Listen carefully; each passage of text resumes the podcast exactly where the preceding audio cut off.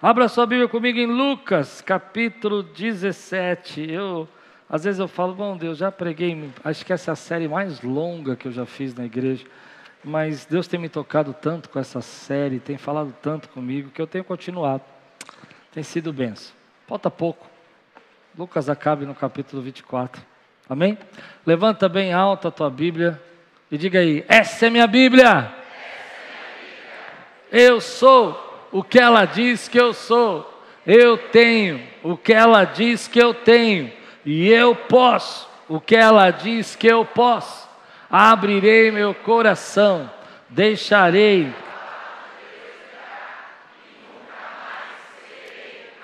Amém.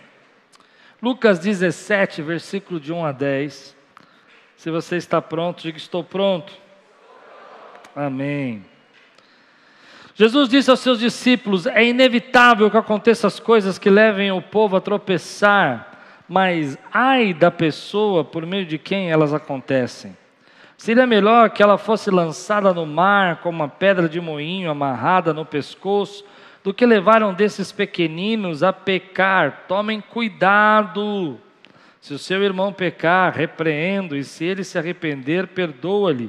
Se pecar contra você sete vezes no dia, e sete vezes voltar a, vo a você e disser: Estou arrependido, perdoe-lhes.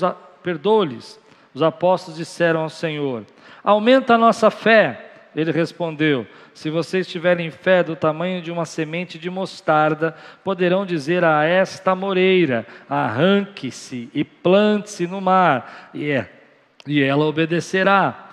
Qual de vocês que tendo um servo que esteja arando ou cuidando das ovelhas, lhe dirá, quando ele chegar no campo, vem agora e sente-se para comer?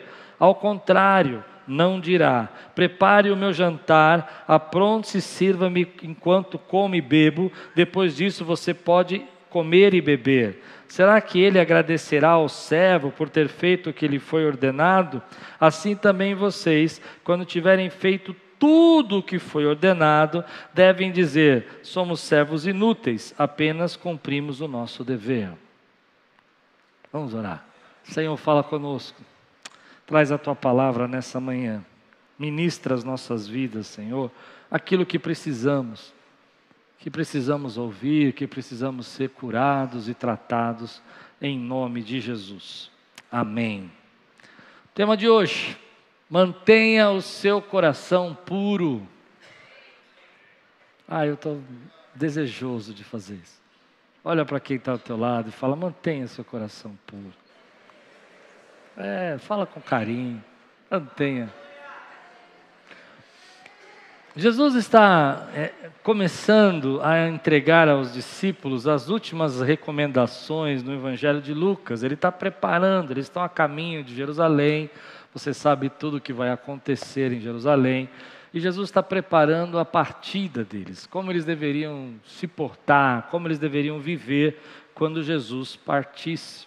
Então, ele vai tratar nesse texto quatro assuntos que são importantes, que são dicas para quando ele não estivesse no meio deles. E é interessante o Evangelho de Lucas, porque ele é considerado um dos evangelhos mais discutidos, mais perseguidos, porque em Lucas existem relatos que estão em Mateus, que estão em Marcos, que provavelmente tiveram a mesma fonte, essa fonte a gente chama de fator Q, que é uma fonte perdida, a gente não tem essa fonte, onde Marcos expandiu um pouco, Mateus expandiu mais e Lucas também usa essa fonte. Mas Lucas acrescenta textos e fala palavras diferentes de Jesus que algumas pessoas ficam chocadas, como essa: servo inútil, você fez tudo o que você tinha que fazer, mas ainda você não valeu nada, porque você não fez mais que sua obrigação. E essas palavras chocam a gente.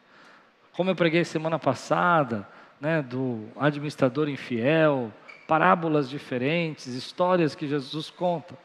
Mas eu queria fazer com vocês nessa manhã uma exegese rápida desse texto.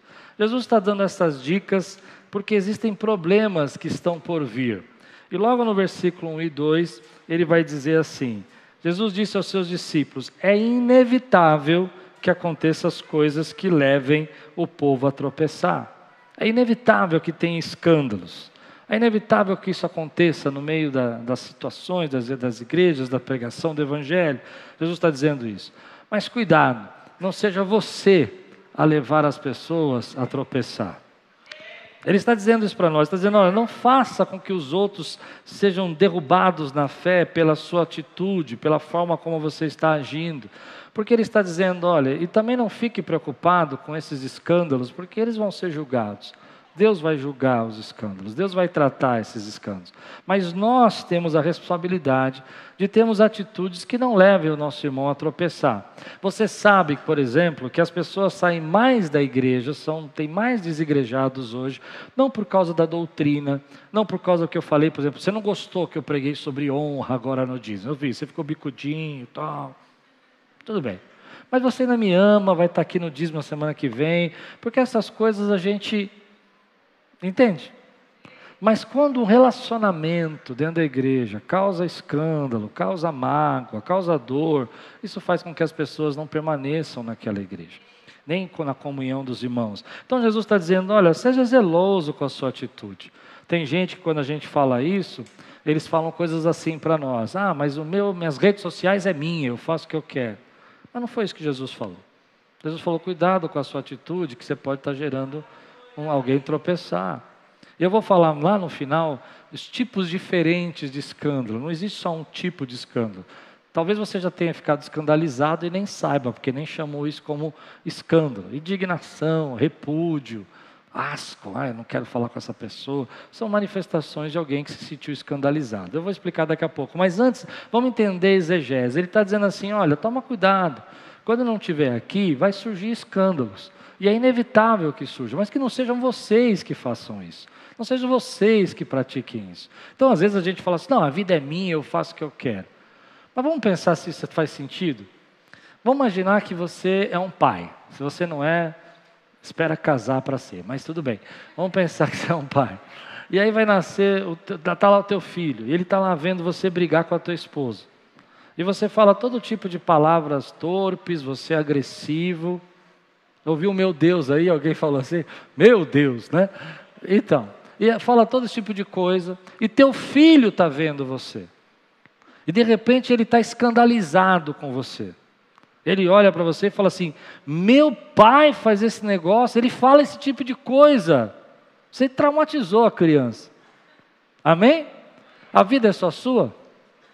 Não, você gerou um impacto nele desnecessário. Vamos pensar que essa briga, não aqui, porque aqui eu creio que, Senhor, não. Eu creio que não acontece. Mas vamos pensar que a sua esposa levantou a mão para você e quis bater em você. Ou seu marido, tanto faz. Converte ela. Mas teu filho viu. E ele está completamente escandalizado. Você gerou um trauma na vida dele que você não consegue mais recuperar. Eu tenho uma cena na minha cabeça, que eu preciso tratar essa cena um dia, que eu não sei o que ela representa para mim, mas que eu era muito pequeno e eu lembro do meu pai sentado numa cadeira, brigando com meu irmão Pascoal, que é pastor.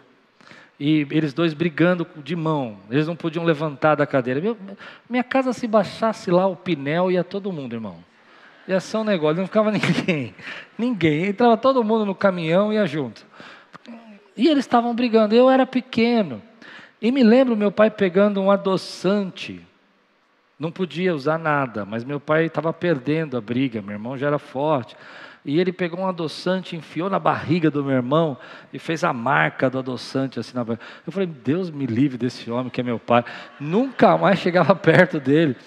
Porque eu ficava imaginando, se ele pegou meu irmão que é forte, enfiou um adoçante quase rasgou a barriga, o que ele vai fazer comigo? Aí você vai dizer, não, mas a vida é do teu pai, ele faz o que ele quiser. Está certo isso, meu irmão? Não está. Você está gerando escândalo, você está gerando dor, você está gerando trauma. Então Jesus falou: cuidado, cuidado quando você fizer isso um dos pequeninos. Segunda coisa que Jesus vai falar, essa é só exegese do texto ainda, vamos só estender o texto. Versículo 3 e 4. Tome cuidado, se o seu irmão pecar, repreenda, e se ele se arrepender, perdoa-lhe. Se pecar contra você sete vezes no dia, sete vezes voltar a, vo a você e disser: Estou arrependido, perdoe. Segunda coisa que Jesus está falando é que nós precisamos ter no coração essa, essa graça de Deus de perdoar. Nós somos o povo que acredita em transformação. Jesus transforma pessoas, Jesus muda as pessoas. E que a gente não pode viver uma vida rancorosa, angustiada, cheia de mágoa e tentar estar servindo ao Senhor com isso. Então Jesus está falando assim: olha, vocês precisam entender que vai ter pessoas que vão te ferir, que vão te magoar, que vão trazer escândalo, mas se elas vierem fazer pedir perdão, perdoa essa pessoa e viva a vida que eu tenho para você, porque o, o perdão é transformador, o perdão vai fazer algo poderoso que a gente só vai entender quando a gente perdoar. Versículos 5 e 6, ele vai explicar agora para nós algo interessante. Os apóstolos, no meio da conversa, parece que tem uma corte aqui abrupto, e eles dizem assim: aumenta a nossa fé. E aí você fica esperando uma resposta de Jesus, tipo assim: pessoal, estou falando de coisa séria. vocês estão falando de aumentar a fé? Vocês querem o quê? O que vocês estão pensando? Mas Jesus não apaga o pavio que fumega, não apaga o pavio que está queimando. Ele não desencoraja, ele não quebra o coração, ele não fere a pessoa, ele não machuca, ele é um encorajador. Então ele fala: é isso aí, vocês querem aumentar a fé? Então entenda uma coisa: se tiver a fé pequenininha, mas tiver a fé de verdade, não fé em fé, não fé só em você, mas fé em Cristo, fé no Senhor, vocês vão pedir para que essa, essa planta se mude saúde, aqui é planta, aqui não é monte, e ele vai, ele vai mudar.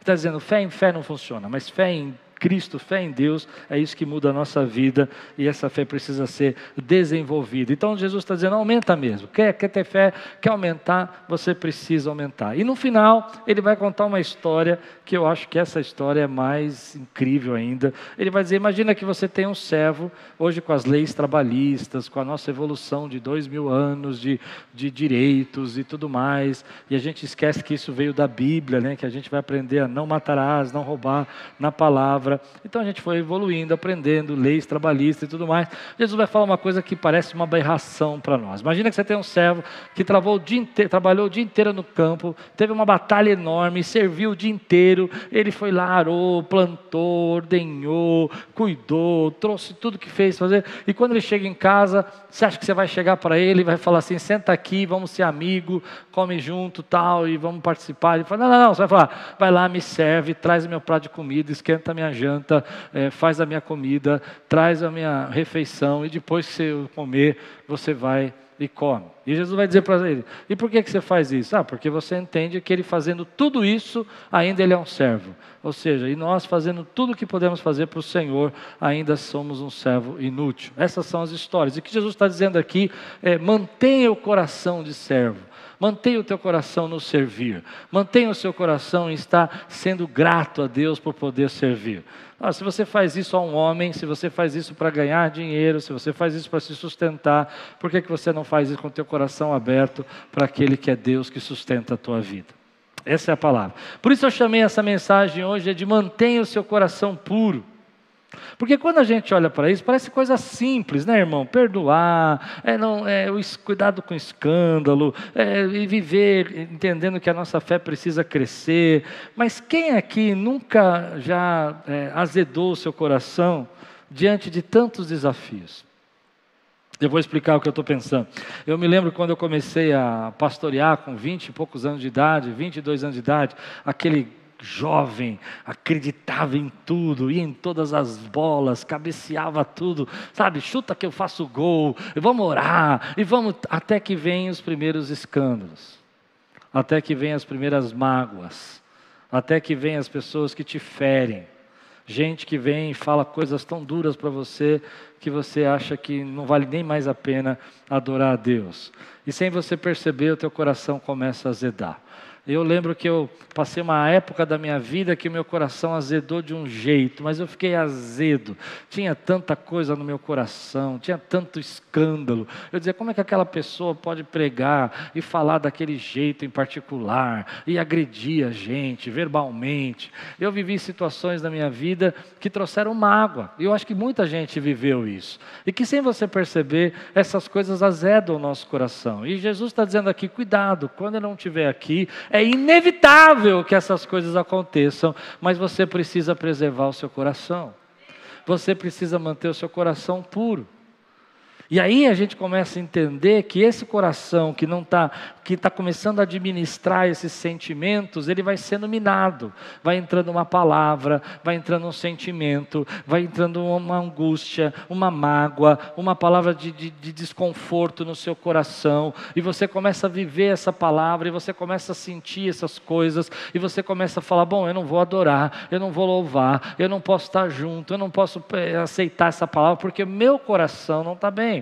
E aí você começa a fazer as coisas para Deus. Eles não vão pensar aqui só hipoteticamente que você é um músico. Então você vem e toca, mas o teu coração está angustiado, está magoado, teu coração está pesado, e você continua louvando, e você fala: Bom, Senhor, eu estou aqui para te adorar, mas tem pessoas que te feriram, tem gente que moralmente não, não, não agiu como deveria agir com você, e o seu coração começa a se azedar.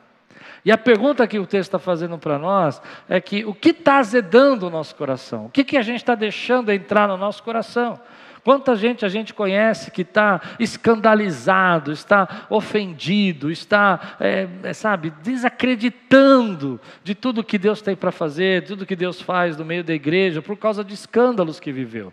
Quantas pessoas a gente conhece que está aqui, está tá aqui, está adorando a Deus, está buscando a Deus, mas está cheio de mágoa, sabe? Tem palavras que foram ditas, tem mensagens que foram entregues, tem gente que era para te acolher e não te acolheu, e você carrega tudo isso dentro de você, e ao mesmo tempo que você fala, bom, eu vou aumentar minha fé por fé por fé. Eu vou aumentar minha fé para mostrar o que eu posso fazer. Eu vou aumentar minha fé para mostrar o quanto que eu posso, sabe, como eu sei, como eu conheço. E Deus está falando, não, isso não vai funcionar para você.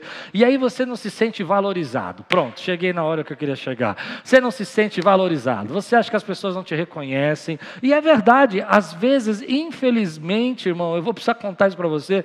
Eu gostaria que a igreja reconhecesse, mas às vezes a gente não reconhece.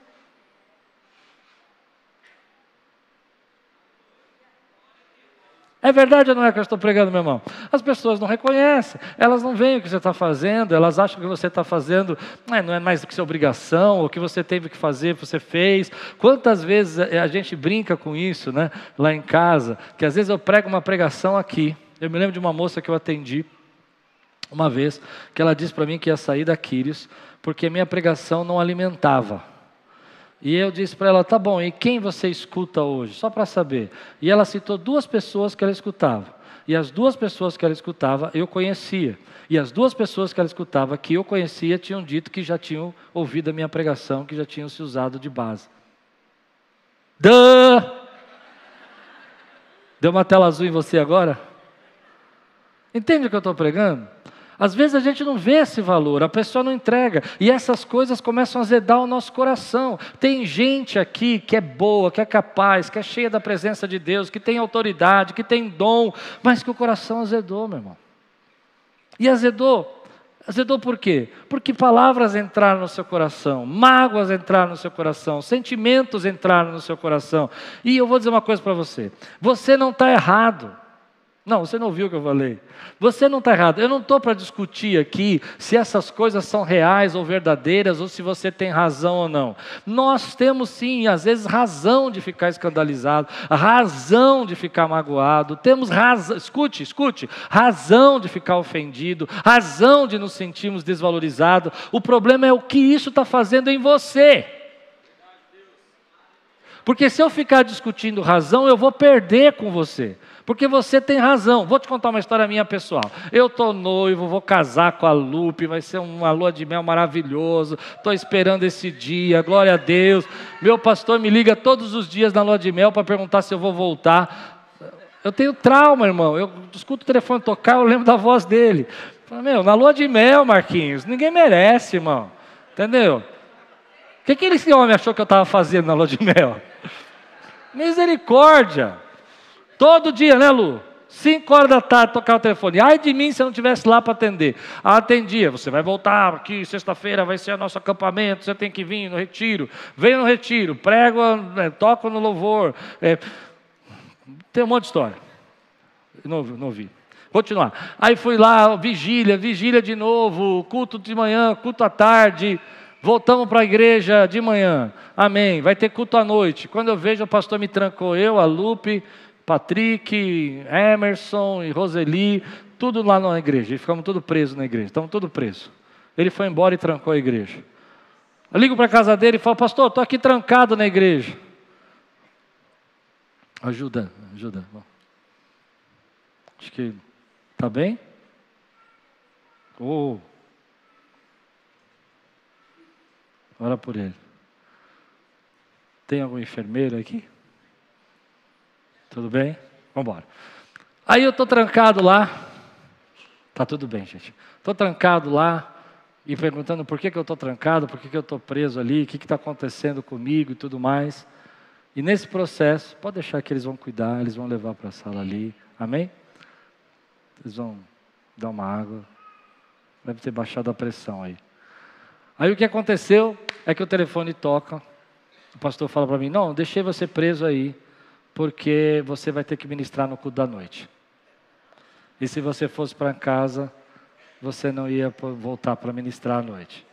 Pastor, mas o que eu vou comer? Não, se vira, é jejum. Então vamos discutir quem tem razão, irmão. Vamos discutir quem tem razão. Aqui eu não estou discutindo se eu não tenho razão de ficar escandalizado. O que eu estou discutindo é que eu não vou deixar isso azedar o meu coração. O que eu estou discutindo é que eu não vou deixar essas coisas entrarem dentro da minha vida e isso atrapalhar o propósito que Deus tem para mim. O que eu estou discutindo é que eu podia pegar esse caso com 21 anos de idade, antes de ser pastor, e dizer: bom, a partir de agora a minha vida vai ser assim, eu não acredito mais em ninguém, eu não acredito na igreja, eu não acredito nos homens de Deus, eu não acredito em pastor, ninguém presta. Ou eu vou dizer: isso não vai azedar o meu coração e eu vou viver o que Deus tem para a minha vida, e eu vou viver o que Deus quer fazer. Porque eu penso que se aquilo tivesse azedado o meu coração, hoje nós não estaríamos aqui falando do amor de Deus e pregando, meu irmão. Porque todos nós temos alguma coisa para contar como essa. Alguém já falhou com você? Porque Jesus disse: é inevitável que venham os escândalos. Ele disse isso, não tem como. Vai acontecer, o diabo vai usar isso contra a tua vida, o inimigo vai se levantar para escandalizar você. Mas você é quem decide, isso vai azedar a minha vida? Não. Eu vou viver o que Deus tem para mim, eu vou viver a palavra dele, eu vou viver as promessas dele, eu vou viver o destino que ele tem na minha vida.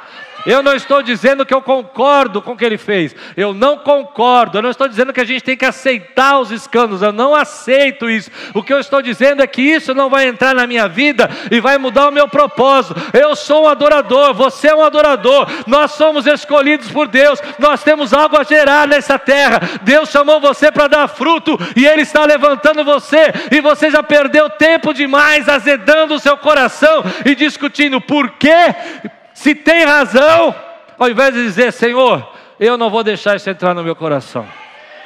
Quantos podem dizer glória a Deus aqui, meu irmão? Porque é isso que acontece na nossa vida. É isso que acontece. O que está azedando no meu coração? Pessoas que me magoaram, verdade. Gente que me ofendeu, eu não posso garantir que eu, não vou, que eu vou descer daqui daqui a pouco depois de pregar e que eu vou encontrar aqui alguém aqui e ele vai parar e vai falar uma palavra para mim que vai me magoar. Eu não posso me proteger disso. Isso pode acontecer. Eu achei que foi uma benção.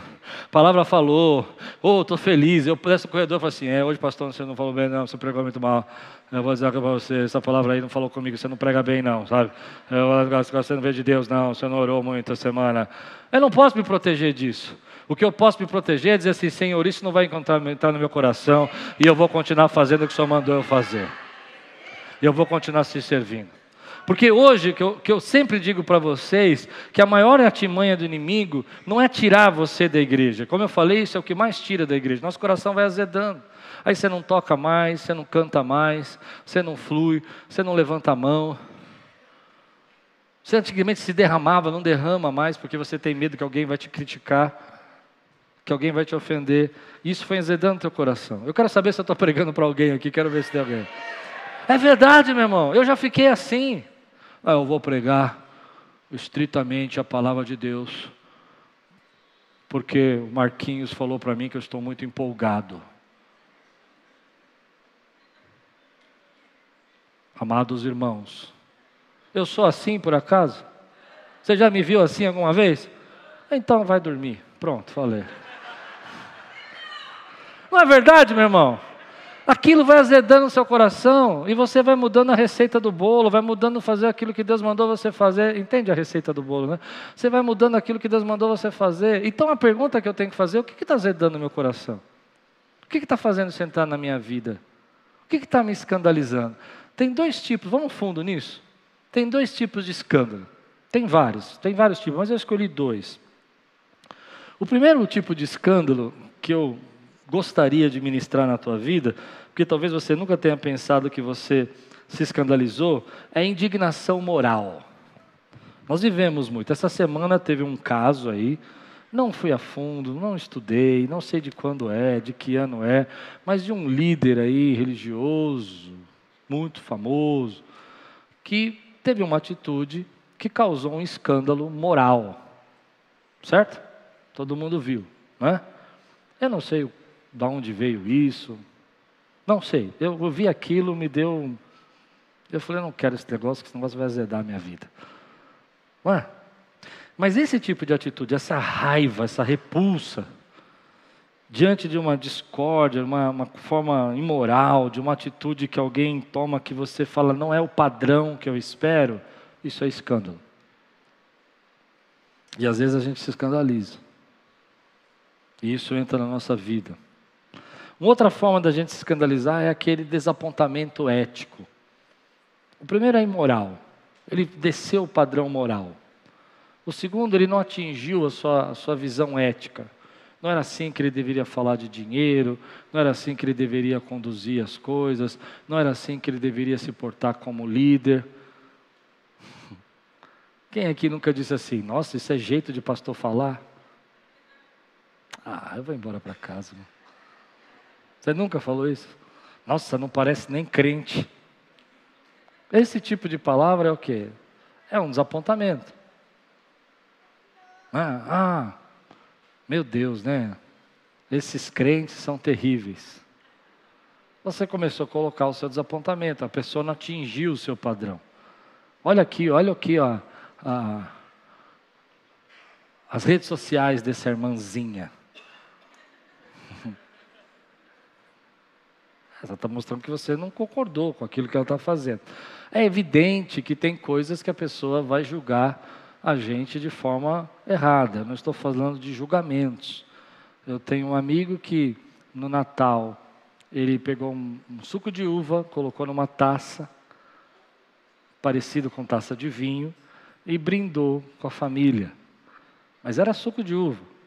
Caiu na rede social, todo mundo começou a escrever: é, enchendo a cara, bebendo. Não é?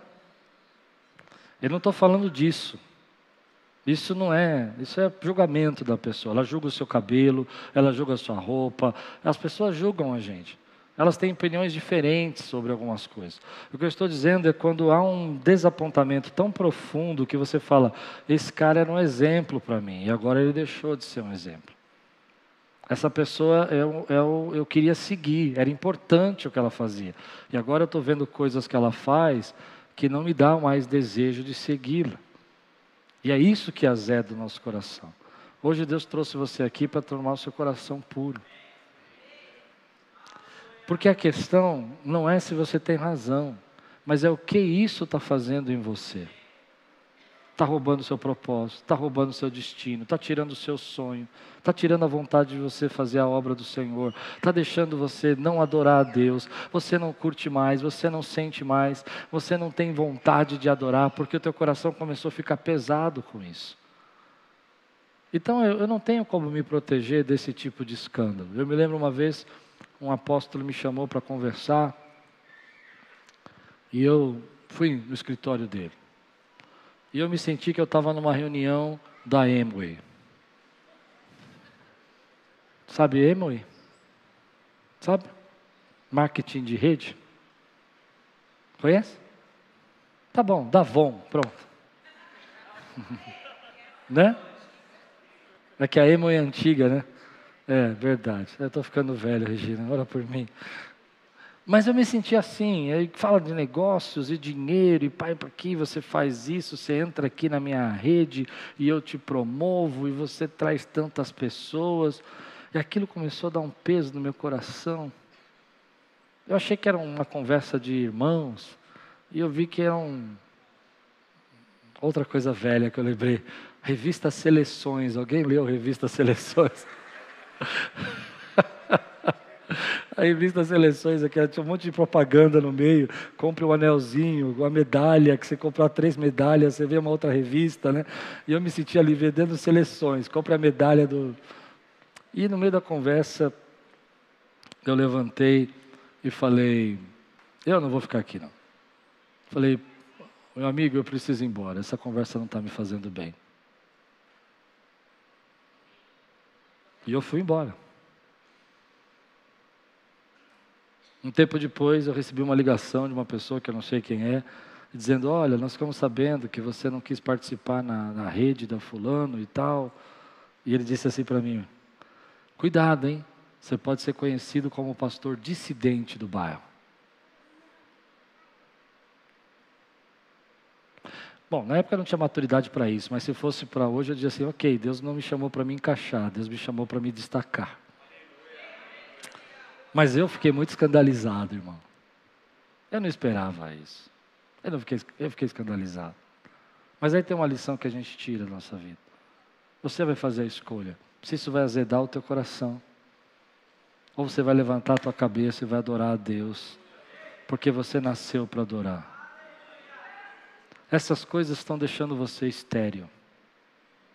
Estéreo espiritualmente. E eu acho que essa é uma das grandes artimanhas do inimigo, é deixar você estéreo. É você não dar o fruto que você deveria dar, porque você está com tanta mágoa, você está com tanta intoxicação, você está tão intoxicado fisicamente que você não consegue gerar. Você está com tantos pesos na sua vida e tantas coisas que você usa para se proteger, para se defender, porque essas coisas, quando azedam do nosso coração, parece que a gente está se protegendo. A gente diz: não, não, não, eu, eu, não, eu não vou perdoar mesmo porque eu não vou ser mais bobo de ninguém. Parece que você está se protegendo, mas você não está se protegendo, você está se envenenando. A gente diz: não, não, as pessoas não me valorizam, eu vou andar com quem valoriza. Ok, faz sentido, eu entendo. Lembra que eu falei que você tem razão? Mas o que não faz sentido é que você está aceitando isso e você acha que está se beneficiando e está se prejudicando. Porque às vezes, no meio de uma pessoa que você acha que não é valorizado, Deus está te olhando ali, está te usando ali naquele lugar, meu irmão. E é lá que Deus queria te usar. Você crê nisso que eu preguei agora, meu irmão? E às vezes você está preocupado, mas você esquece que Deus está te valorizando. Então a gente acha que está se protegendo. Não, eu vou fazer aqui, eu vou falar, eu vou dizer a verdade. Eu vou... E Deus está falando assim: fique tranquilo. Sou eu que te reconheço. Sou eu que te valorizo. Sou eu que te abençoo. Ah, eu uso pessoas para fazer isso. É verdade. Quantas vezes Deus usou pessoas para me abençoar? Mas escute o que eu vou dizer: é Deus que está usando essas pessoas. É Ele que está movendo o coração. Porque quando Deus não move o coração, ninguém te ajuda, não, meu irmão. É Deus quem move o coração. Então a gente começa a ficar estéreo. Porque essas coisas azedam do nosso coração e a gente fala: não, não, eu não vou gerar, eu não vou dar o fruto, eu não vou fazer aquilo que eu deveria fazer, eu não vou dar o resultado que. Fruto para mim é resultado, eu não vou ter o resultado daquilo que eu, que eu deveria ter. E de repente você acha que está se protegendo. Ah, eu vou ali e toco, mas eu não adoro. Eu vou ali, eu vou na igreja, eu escuto muito isso na, no café de boas-vindas. Eu prometi que eu ia entrar nessa igreja e não ia me envolver. Não, meu irmão, Deus vai te envolver, porque você tem fruto para dar. Pronto. É verdade. Você já perdeu tempo demais com isso. Aonde eu estaria se eu tivesse ficado magoado com aquele pastor? Aonde estaria essa igreja se eu tivesse ficado magoado? Se eu tivesse dito, não, eu não vou mais pregar, não vou mais servir a Deus. Onde eu estaria? Aí entra a questão, seis anos depois, aquele homem que me prendeu lá na igreja, eu, a Lupe, todo mundo, prendeu a gente lá vem está com o carro na porta da igreja, estacionado na frente da igreja. Seis anos depois, eu olho para o carro, vejo que é ele, falo: sangue de Jesus tem poder. O que, que vai acontecer agora? Ih, meu Deus do céu, me dá o livramento. Quem pode livrar como o Senhor? Começa a cantar aquele hino: Quem pode livrar como o Senhor? E ele fala: precisamos conversar. Eu falei: vamos conversar. Foi ele lá no escritório, sentamos. Ele disse assim: ah, Eu vim aqui para pedir perdão. Eu não estava muito convencido que era perdão, mas estava pedindo. E eu falei: Deus, se eu tivesse esperado esse perdão seis anos, aonde nós estaríamos? Quem a gente seria? Seis anos esperando esse homem pedir perdão, eu estaria perdendo seis anos da minha vida.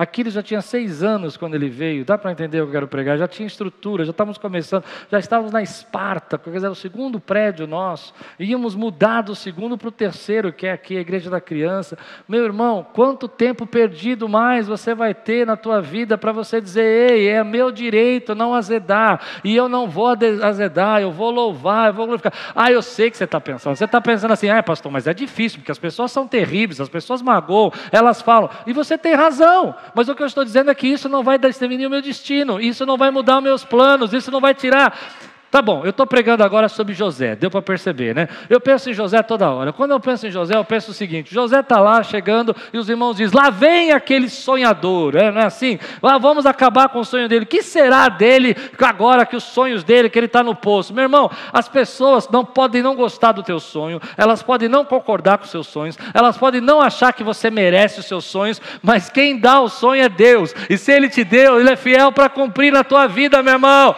Então elas dizem assim: lá vem aquele sonhador. Ai, como Klaus sonha com grandeza. Ai, como Aquiles é, faz reforma toda hora. Ih, eu escuto tudo isso, irmão. Ah, como a gente está sempre comprando coisa nova. Ai, misericórdia, essa igreja não para. Meu irmão, nada vai roubar o sonho de Deus para a tua vida, meu irmão, se você não azedar o coração. Eu quero subir aqui com meu coração leve e dizer assim: obrigado, obrigado, porque o Senhor é bom, o Senhor é bom, o Senhor é bom.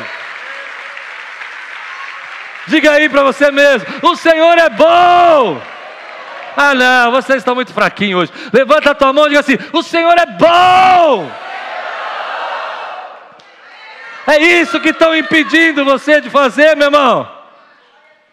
Estão impedindo você. Então você fica esperando isso, esperando aquilo. Eu falo por mim, outro dia eu estava almoçando com um amigo. E eu não sei o que aconteceu, eu não me lembro. Infelizmente eu tenho esse dom de esquecer as coisas que falam para mim. Mas eu sei que eu estava bravo. Estava bravo. E eu fui almoçar com esse amigo. E eu sentei, é um cara muito sábio tal. falei, cara, é impossível hoje, o povo de hoje, meu. As pessoas não te valorizam, não te dão valor.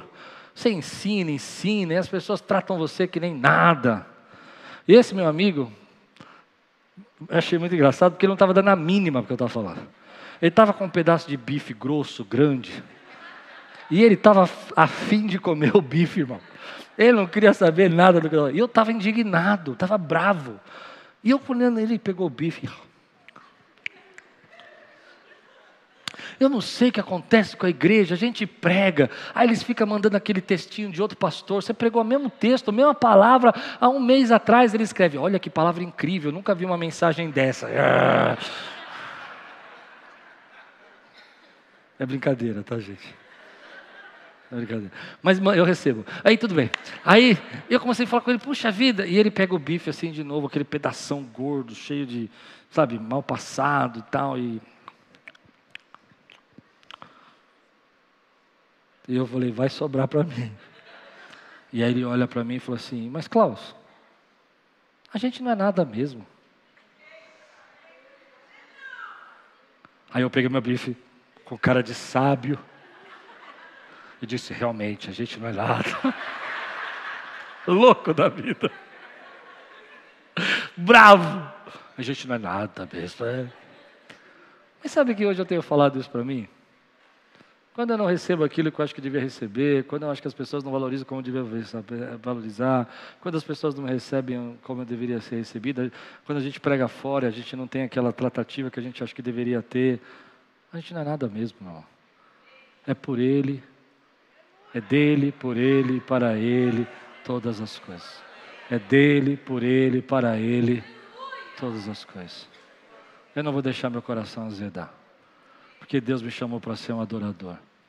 Eu vou entender que mágoas, escândalos, problemas de fé, situações que a gente não se sente valorizado vão acontecer na vida de qualquer um de nós. Mas isso não vai roubar o meu destino. Isso não vai roubar os sonhos de Deus para a minha vida. Eu vou continuar fazendo aquilo que Deus me mandou. Eu vou continuar fazendo. Mantenha o teu coração puro. Mantenha o teu coração leve. Hoje nós estamos vendo um tempo, queridos, um tempo muito difícil. Essa semana, o escândalo da semana é que mandaram reescrever a Bíblia.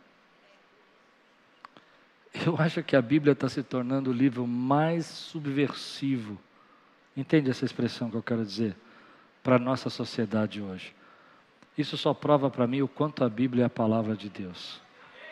Porque o quanto eles brigam e lutam para reescrever, apagar, só me mostra para mim que é a palavra de Deus que transforma vidas. Esse livro é temido. Por que, que não falam de reescrever o Alcorão, o Bhagavad errado, que é o livro dos Hare Krishnas? Por que, que tem que reescrever a Bíblia? Porque a Bíblia transforma, a Bíblia muda, a Bíblia vai trocar o coração, a Bíblia liberta.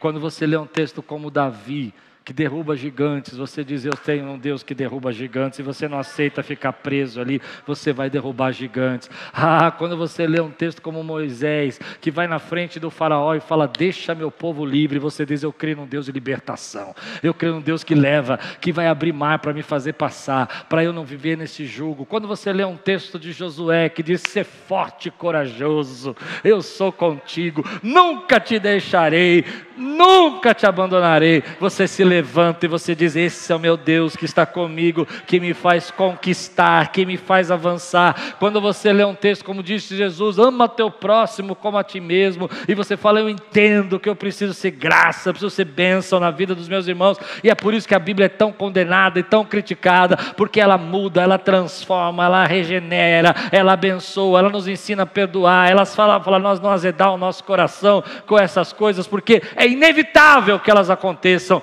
mas Deus te chamou para viver a palavra dele e a bênção dele. Recebe essa palavra na tua vida, meu irmão. Você recebe essa palavra na tua vida? Eu vou terminar assim. O que está zedando você hoje? O que está fazendo você não louvar legal? O que está fazendo você não cantar, adorar, sabe, bem, feliz? Entende a palavra legal, assim? Livre, contente. Escandaliza você dizer isso, adorar legal? É que tem vezes que a gente não adora legal, né? A gente está assim, tá, a pessoa. És incomparável. é? A gente não está legal. A gente fala, Senhor, abençoa, aquela irmã chegou. Não é? Jesus, ela vai sentar aqui. Aí você fala, muda o cântico, quem pode livrar como o Senhor? Ele é poderoso para me guardar. Não, eu não quero assim. Eu não quero assim. Eu não quero assim. Eu não quero que você seja assim. Eu quero que você levante sua mão na casa do Pai, diga eu tenho liberdade, é a casa do meu Pai. É a casa do meu Pai. Que você adore ao Senhor em santidade, em vida. Que você diga: Eu não fui chamado para trazer escândalos, nem trazer mágoas, nem fazer as pessoas se sentirem inferiores ou sofrerem. Eu fui chamado para viver um coração puro. Que Deus nos guarde nesse tempo, nos dando um coração puro. Um coração que olha para o nosso irmão e fala: Legal, você não está bem hoje. Você entra ali, passa pelo corredor e ninguém te cumprimenta. E você fala, tudo bem, não tem problema não. Eu vou cumprimentar todo mundo. Porque o meu coração é do Senhor. Ah, ah, aquele irmão não falou com você hoje, mas tudo bem. Eu vou continuar abraçando, cumprimentando, porque nada vai azedar o meu coração. Você recebe essa palavra hoje na sua vida? Se Deus está falando com você hoje, você precisa deixar seu coração mais leve. Tem muita indignação, muita decepção que está impedindo você de avançar. E eu volto a repetir porque isso é muito importante. Eu não vou discutir razão. Você tem razão? Talvez tenha. O que eu estou dizendo é que está envenenando você. E Deus chamou para você viver leve. Perdoa. Perdoa. Quando aquele pastor veio pedir perdão para mim, eu perguntei: do que, que você está me pedindo perdão? E ele não sabia do que estava me pedindo perdão. E eu disse para ele uma coisa que não me arrependo de ter dito. Eu disse: Você me ensinou uma das coisas mais importantes da minha lição pastoral. Ele disse: É, todo cheio, assim, feliz, achando que eu ia só dar um elogio. Ele disse: O que, que eu te ensinei de tão bom? você me ensinou como não fazer. Porque o amigo te ensina a fazer, o inimigo te ensina como não fazer. E você me ensinou como não fazer. E é verdade. E é verdade. Foram seis meses de intenso ministério de como não fazer. Para que pudesse surgir Aquiles. Para que a gente pudesse ser o que a gente é hoje. Então, eu não vou discutir razão. Eu só vou dizer que isso não vai virar um veneno dentro de mim.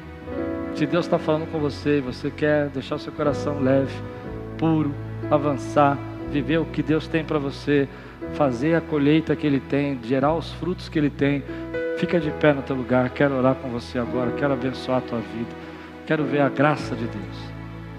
Jesus disse: é inevitável. Diga aí comigo, só para a gente guardar essa palavra no coração, para a gente não esquecer. Diga aí, é inevitável. Diga aí, é inevitável. Mas a gente vai viver acima de tudo isso. Não somos nós que vamos apagar o pavio que está fumegando. Aí você diz para mim: Ah, pastor, mas está tudo assim. Gente, tem muita gente boa. Tem muita gente boa. Tem muita gente boa. Tem gente que não pensa, talvez doutrinariamente, igualzinho a gente, mas que ama o Senhor, que adora o Senhor tem tanta gente que tem vindo aqui pregar para nós, que são pessoas levantadas por Deus para a nossa nação, não é só para a nossa igreja, para a nação, e que tem vindo pregar aqui. Eu estava pensando no primeiro culto sobre isso, sabe o que veio no meu coração? Pessoas que Deus nos deu o privilégio de conhecer esses últimos dois, três, dez anos, e que são pessoas que caráter, que vivem a palavra de Deus, que glorificam o nome do Senhor, que são íntegros, e é verdade, a gente podia estar cercado de problema, mas Deus foi separando a gente e colocando a gente nessas pessoas. Não é verdade? Olha a nossa campanha aí agora do mar. Tremendo, né? Homens usados por Deus para a nação. E vai pregar para nós. Amém, queridos? Então tem gente boa. Feche os seus olhos. Se você aí precisa tirar o azedo do seu coração hoje, e você está aqui, recebeu essa palavra, e você a vida inteira falou, irmão, mas eu estou certo, eu digo está. Mas você está disposto a dar o fruto que Deus tem, a viver a graça que Ele tem. É um tempo novo, tempo de gerar o que Deus quer que você gere. Levanta a tua mão, eu quero orar com você, só com isso que Deus está falando agora, de liberar o coração. Liberar o seu coração. Você precisa liberar o seu coração. Talvez você tenha visto coisas que te escandalizaram e que você nem sabia que eram escândalos.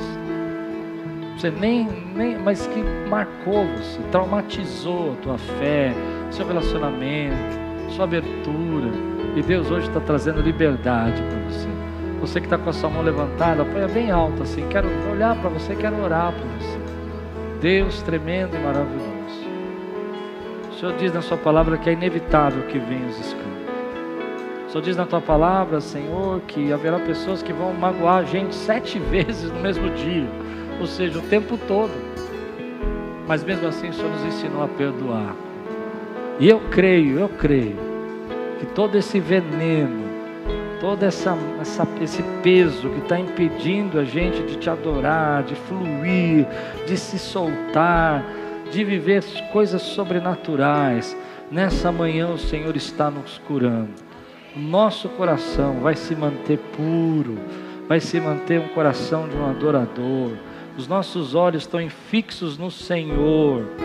E em nome de Jesus, quebra agora todo mal, quebra agora toda malignidade.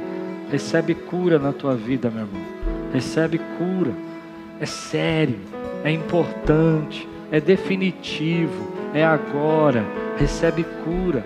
Tem coisas que estão paradas na tua vida porque você não recebeu a cura ainda, mas hoje, agora, aquilo que estava te paralisando, aquilo que estava paralisando você, vai ser retirado da tua vida em nome de Jesus. Em nome de Jesus. Em nome de Jesus. Em nome de Jesus. Em nome de Jesus. Em nome de Jesus. Em nome de Jesus. Quebra cadeias aqui, Senhor. Quebra cadeias agora. Quebra, Senhor, guilhões, quebra tristezas. Haja, Senhor, choro nesse momento. Haja quebrantamento nesse lugar. Mas haja também liberação de perdão. Haja, Senhor, agora avanço espiritual. Em nome de Jesus. Em nome de Jesus.